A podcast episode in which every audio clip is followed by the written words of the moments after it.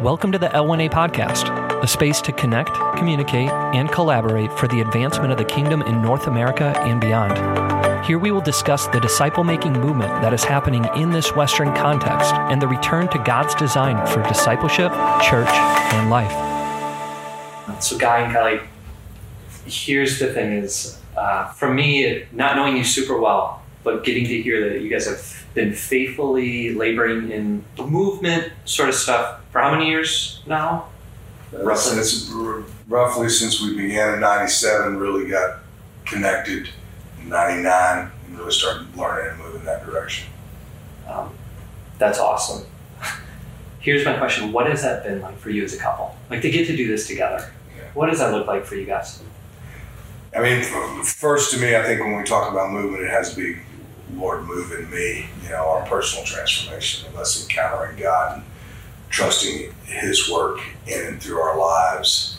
Uh, and then together, us being on this journey together and just wanting to see people reached, Yeah. the gospel go forward. Yeah. And then we had an encounter in, in the Horn of Africa that broke our heart for the nations Wow. and that went from where we were locally to globally, both here to there, and then and then it just flowed out of there. We just started learning.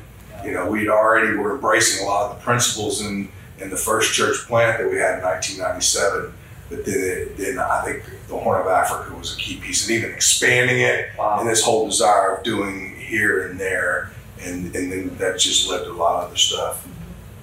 I would just say it's been amazing the fact that we are able to do it together. I think about when Guy went to Ethiopia for the first time. If I would not have been able to go on that trip, it might have been a completely different picture because together God broke our heart for the nations and for the people of Ethiopia specifically. And we have an adopted son from there. And just um, our path might have been completely different. But because we were able to do that together, it made such a huge difference in experiencing that together. So a lot of what we've done has just been through our everyday life. Yeah. Um, I think that's always the key thing I want people to know is you don't have to have any special powers, uh, just Jesus and the Holy Spirit. But a lot of this we overcomplicate it. It's the thing I think that's been Yes. about our life is it's been it's been Yeah. simply our life. Yeah, We just do it together. Yeah. In whatever we're doing, Yeah. and it's been amazing. that's awesome. Okay, so I want to ask you kind of an interesting question of what's awesome is seeing you guys you need united in doing the work. I'm sure you've run into this um, where you come across a couple that maybe the husband or the wife is very also wanting to dive into more movement emphasis, multiplication, but maybe the other spouse just isn't quite as much. What goes through your minds just a little bit when also you run into that? Like, what are some of those things that that you wrestle with or that you would encourage in for that person? Sure. I mean, I think some of it is, is in the ebb and flow of our life of of 30 years of marriage and walking out our faith together. We've just worked together as a team and had different roles. Yeah. Sometimes I worked three jobs. Yeah. You know, uh, sometimes she would work, and so often we had the privilege of doing it together. And then sometimes it was as individuals we'd go out to deal with different things, but always we've been united together, one in in trusting Christ together in our marriage and having a Christ centered biblical marriage, Yeah. and it flowed out of that. So if we're talking about people who maybe not united around that, Yeah. that's where I would start. Yeah. But if it's really a different role thing, I would let them be okay with affirming who they are and functioning that way based upon their uniqueness, gifting, and how God wanted to use them together. But more than anything, we've just said we're going to get the job done together and do whatever it takes. And we've ebbed and flowed, you know, different responsibilities as getting it done together. That's awesome. Yeah, I think it's a lot of it is just digging deeper with the relationship with these two people and finding out the why. And maybe the why really isn't a problem. Yeah. Like I said, maybe it is just that this person has a different role that they should be functioning in. And I think um, often, like I work with some of the women in uh, one of the, the networks that we work with, and and I watch them, and a lot of times I think sometimes maybe a husband might want their wife to be the same as them Yes. Yeah. or vice versa. It could be that the wife is more active in this and the husband is not, and they wish that it, they were. Um, and I think, just like Guy said, is affirming that when we embrace just how they're each of us are supposed to be, it becomes then you really are in it together. Yes. Even if it's not exactly the same thing, but when you are always looking at it, and we're not in it together because we're doing different things, then it becomes divisive. Yes. Sometimes it is. Sometimes there Yeah. might be some division, but when you can identify the really the why, That's good. it's the core of what Yeah. it is. That's really good. Yeah, I think one thing that that we've seen as well is when a gifting that I might be living into, I want to in, try to impose that same Yes. gifting, that same Yes. thing upon my wife, or vice versa. You know what I mean? Instead of realizing there are different gifts that are going to contribute to movement, to disciple making, and, and helping to realize exactly the same way that I would do this might not be the same even for Yes. our spouse. Yeah. Everybody doesn't have to be me. Everybody has to be you.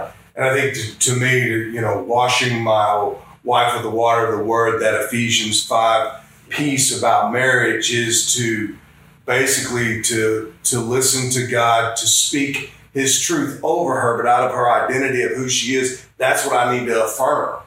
And so, who is she? How is she made? Different temperament, Yep. gifting, and all of that. So, part of my role is to speak, affirm, and encourage her to walk in that. And we do that together with the mutual submission that it talks about. And I feel like a key role that a man who's secure in Christ should be securely speaking life into his wife and releasing her to be whoever God created her to be.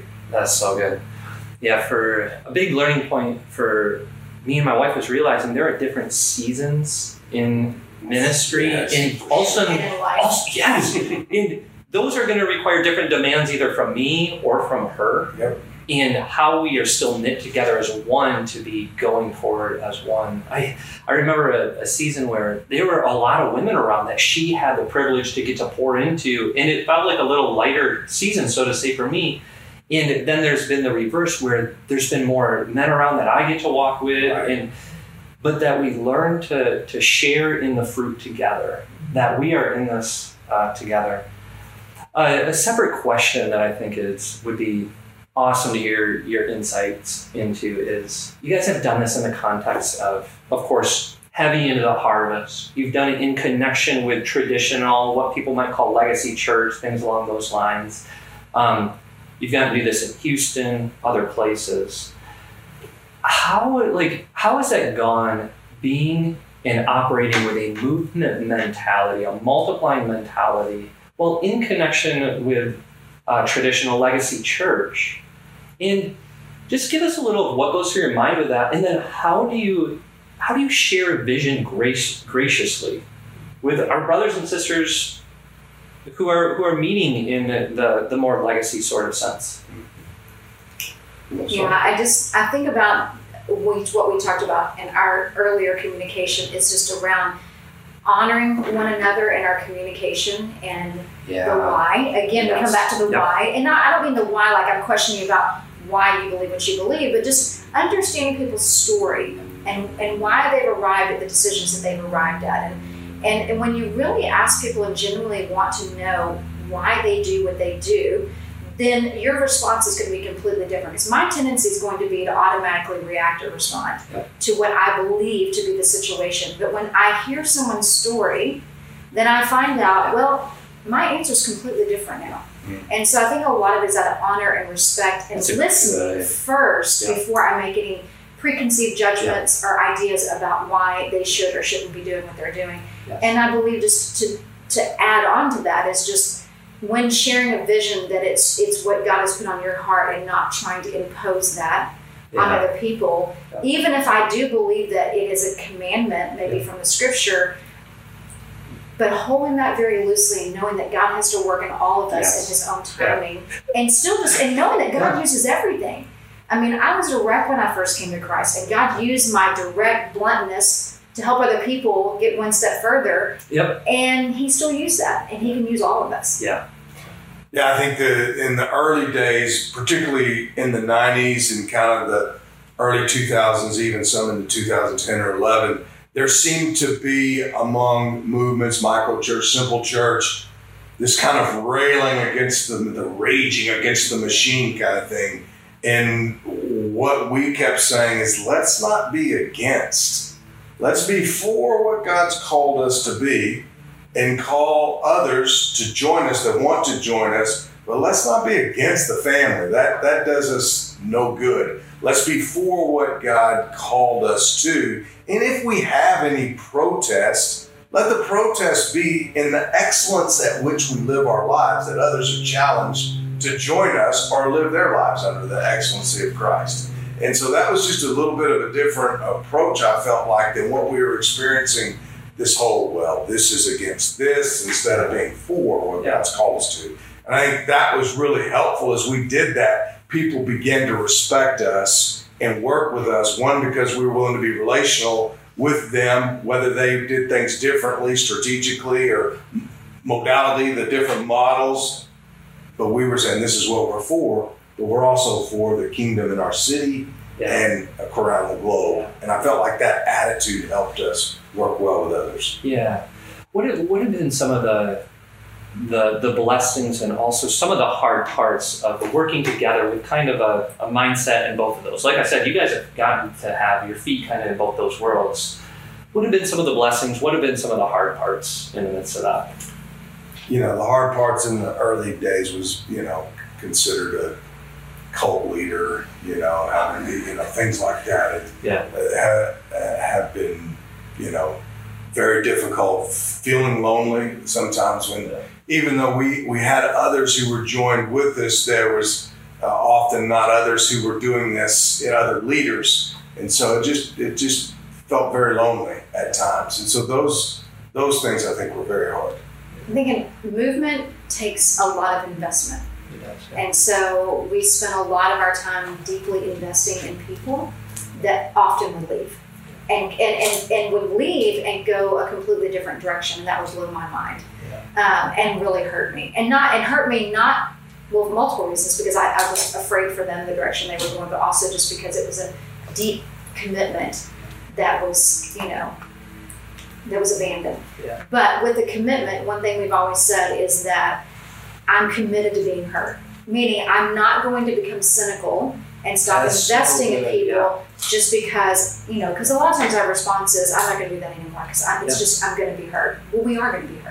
But that's part of what it means to, to die to ourselves for others. That's a good. I think that's a really good word, and even what you talked about with like the loneliness. Yeah. I still think in terms of. I mean, you guys have been doing this for a long time, but in comparison to the, the United States kind of North American context, this is still pretty young, and so like that that journey at times can actually be quite lonely.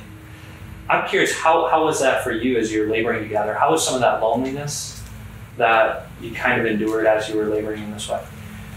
Yeah, I mean, there, there was a great deal of loneliness. One of the things I'm really grateful for is even though um, I was doing things very different, I was still remain connected to legacy leadership. Yeah. And there was some that maybe not been doing what I was doing, Yeah. but because of our willingness to love one another and encourage one another, there in our city there was uh, leaders that at least we're willing to say, "Guy, that's amazing what you're doing. I'm not doing it, but Yeah. that's amazing what you're doing." I was grateful at least have a few leaders that did that and a few elders that actually blessed it and said, "We need something new Wow. and different," and that that really helped me, even though there was still this pioneering Yes. uh, it's hard to explain. Loneliness is the only thing I come up with. Just feeling like you don't want to get into this whole "woe is me" under a juniper tree, you know, kind of thing. um, like after your Mount Carmel experience, but but you know, I feel like that that even in that loneliness, at least I had some people around me encourage me. But there was nothing like the encouragement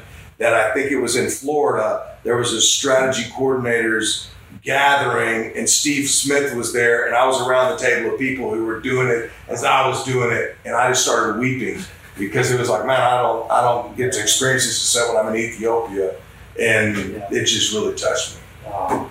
Yeah. And how about for yourself?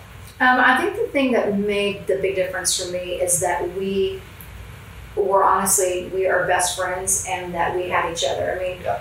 we are both of the belief that we're going to go to battle together and whatever that takes. And so knowing that we have each other's back um, makes all the difference in the world. And also, I think just realizing that we need people, but we don't need people in the sense that when you get to the place of not needing man's approval, and that would be a lie to say that there still isn't that sting of wanting man's Yeah. approval. That would be, I don't want to give unrealistic expectations, but I think what I said earlier about going into things knowing there will be pain kind of helps you just go, okay, there will be, and we'll face that, and we'll face it together.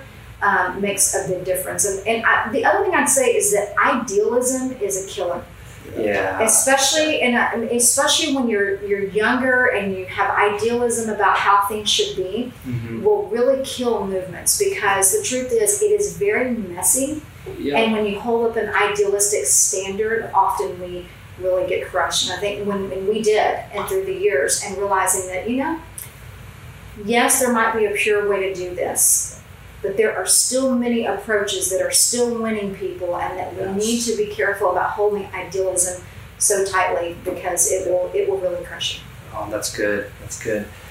In the in the conversations that then we we have with brothers and sisters who are being the church in different ways, um, you know, we we use words just very.